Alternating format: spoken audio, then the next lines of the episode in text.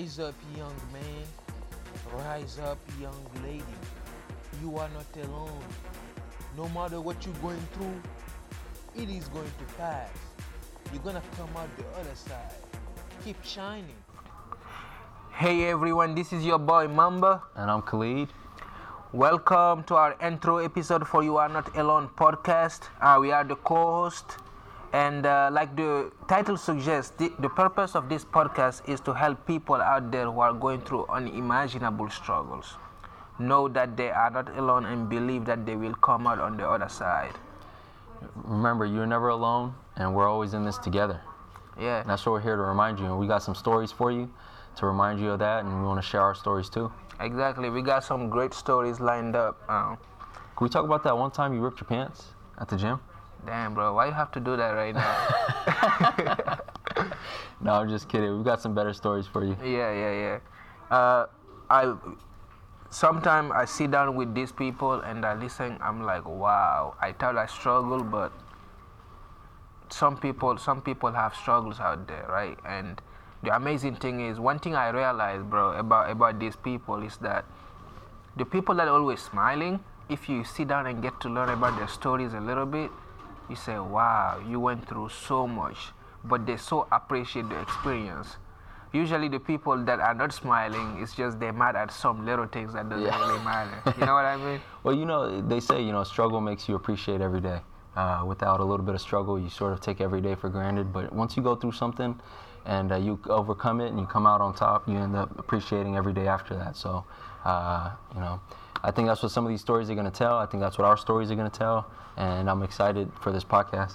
damn that's real that's real so the goal of this intro part intro episode of this uh, new podcast you are not alone is to we're just gonna share our story and uh, just get get us started because i'm so excited about the new the content that we are about to bring through this podcast Yeah, we uh, for most of you guys who don't know us, we have our Mamba Inspire brand. We're on Instagram, we're on Twitter. Uh, I think we also have a Facebook, so please check us out. This podcast is something new that we wanted to try. Um, but we have videos from two seasons worth of videos. We have an alphabet series. Uh, please go check those out, uh, along with uh, listening to the podcast going forward. Yeah, it's on our YouTube channel. It's Mamba Inspire brand. Now we're getting a little bit popular. You can all you have to do is type in Mamba Inspire. You should you should be able to see it. Awesome. Yeah. So what's your story, bro? Me? Oh man, uh, it's Don't talk story. about the gym, bro. Because you know you don't go to the gym. No, when I grew up, when I was growing up, I always wanted to be an NBA star, and then I was just too short, um, and so that, that was my struggle in life. I just wasn't tall enough to do it, you know. Yeah. Uh, no, I'm kidding. Um, N- now you're tall a little bit. You're like ah, you five know, foot. I would look like an Isaiah. Thomas, who around all those other giants doesn't always look like the biggest person, but you know you can't question his heart, and uh, Mm. I think that's something I can say for myself too. Is a lot of heart, a lot of dedication, a lot of passion. So uh, I, I I came to the states when I was two, uh, and, and I. I, my family didn't speak English. We're sort of we're from Somalia, and so we were escaping war, uh, coming to a new country, um, adjusting to new customs, trying to assimilate, trying to manage different identities. Uh, I'm also Muslim, uh, and, and 2001 was a rough time for Muslims, as we know.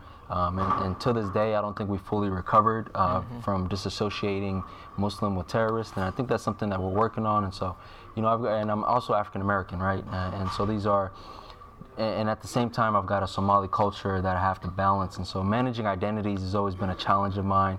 Um, but growing up you know coming over as immigrants you don't really have much um, but you try to make the most of every day. And so that's what my family did. And, uh, and now i'm here 25 years old uh, studying uh, for my phd in civil engineering and um, I'm, you know, grateful for every day. As I said, you know, overcome some of the greatest obstacles, learning English, uh, learning to survive without anything, um, not having money, growing up without any money, um, growing up without resources, trying to find mentors um, where who, who can relate to some of the experiences that I was going through, um, and all these were just challenges that made me tougher, uh, made me uh, appreciate every day a little more, and so.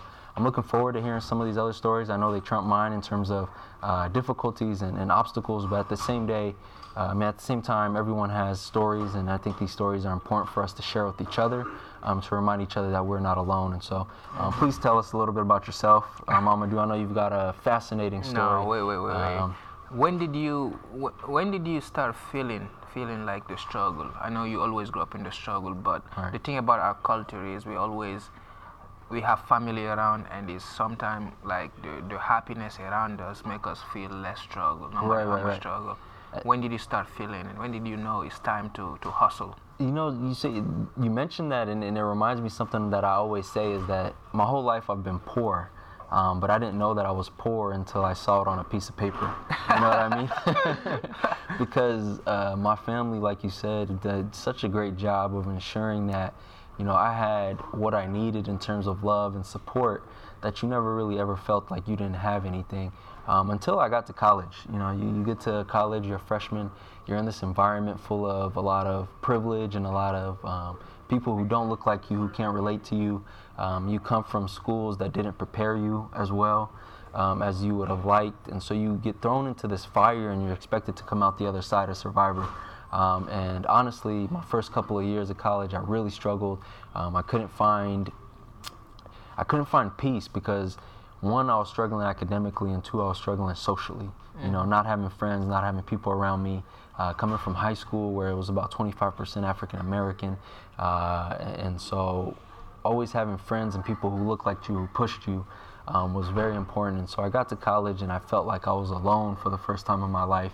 Um, and, and, you know, people who come from our backgrounds, our parents can't really do much for us in terms of helping us navigate that, that time in our lives, except, you know, constantly say, you got to keep working hard. Yes, sir. Um, and so Yes, sir.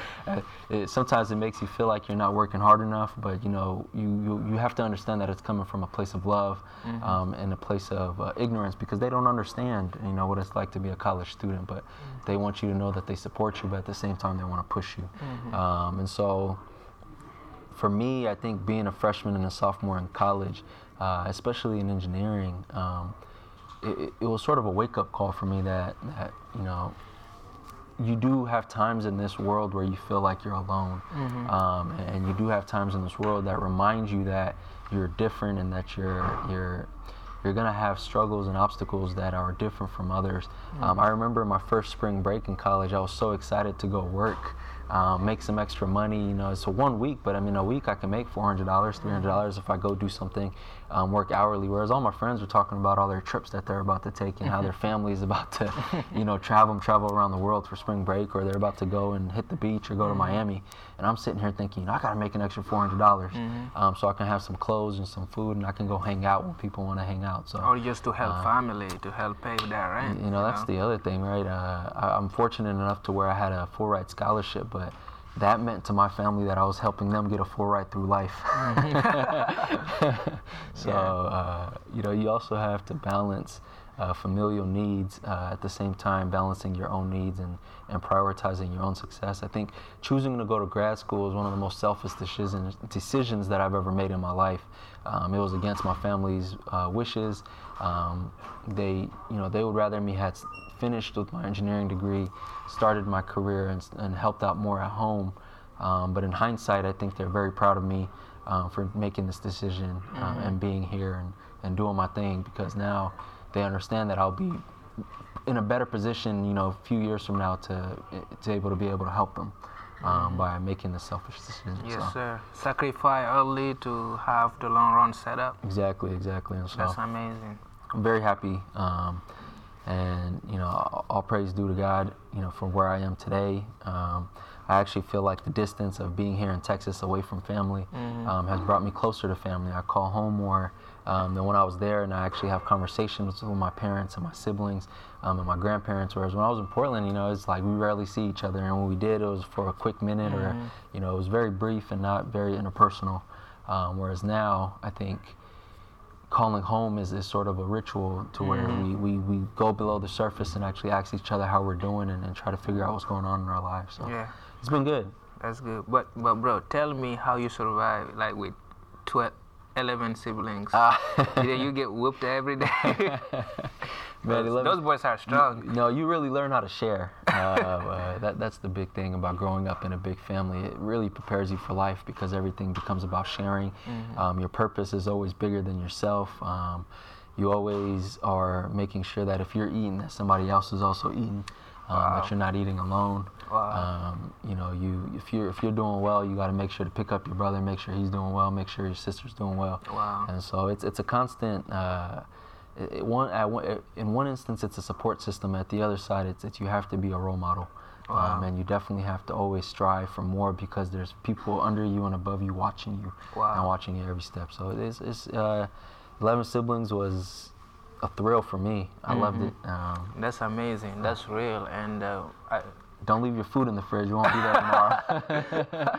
but other than that, it was good. yeah, but yeah, when I, there's a, you can't see that through people's eyes. Uh, peop people who know that about sharing and people who always know about getting their own, right? Right, right. When we met, the fact that we all know uh, love sharing, lo- love helping people, that's how we connected and started doing the things we're doing. Definitely. That's amazing, bro. Yeah. And yeah, What about you? You coming over from Africa? How many kids made fun of your accent? They still do it? good. Uh, hey, but the girls like it. Ah. okay. Hey, but uh, yeah, I I was born in Guinea, West Africa. I grew up there until I was 13. Uh, my father sat me down when I was 12, around 12, told me that there's this opportunity for you to go to be able to go to the United States and uh, get an education. So you're going to Senegal to try to get a visa. And uh, people always ask me like how did you feel when your dad sit you down and tell you like you're about to leave your family? I'm like i was excited to come to the us right?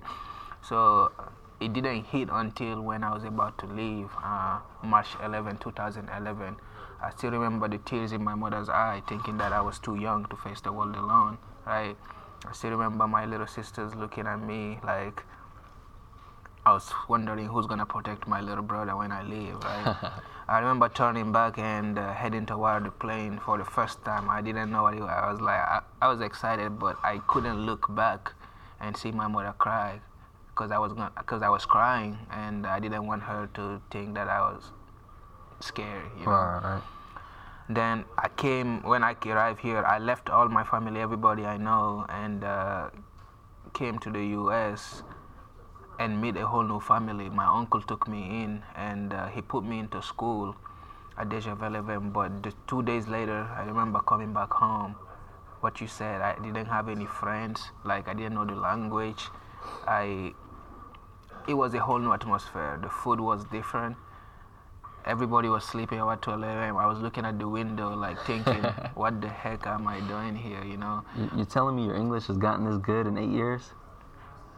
Well, I'll let you decide that. Yeah, you you've written college essays, you've written scholarship essays. Yeah, I mean, Oh. when you are put, when you are put, like hold against a wall, and there's nothing else you can do. You have to do whatever you have to do to get where you're supposed to be, right? That's real. You only, you only choose between two things if you have two options. If Right. you only have one option, you have one option. That's why many people, I have, when I came and found Laro, uh, my soccer team was full of Latino friends who came from uh, from uh, Mexico or other other countries, Guatemala, and uh, I was able to learn English faster than them. Not because I was smarter, it's just because they had more people around them to speak Spanish Right, right, right. right?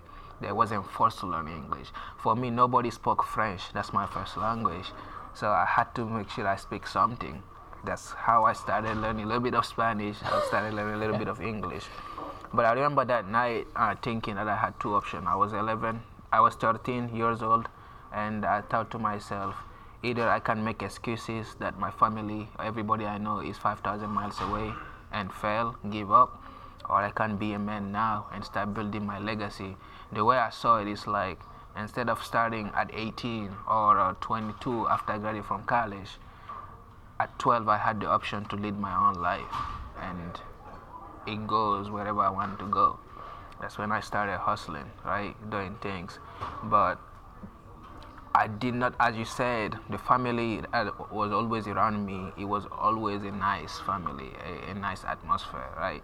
Like I did not feel any struggle. In when I was in high school, I was able to learn uh, the basic of English in six months, be able to get into the competition. One motivation was that if I wanted to play sports, I needed to make good grades, all A. Right, right, right. African parents always, they don't play about make that. sure so I was able to involve into soccer, uh, track, and uh, I played even football because I really love the discipline, the leadership, the camaraderie, right?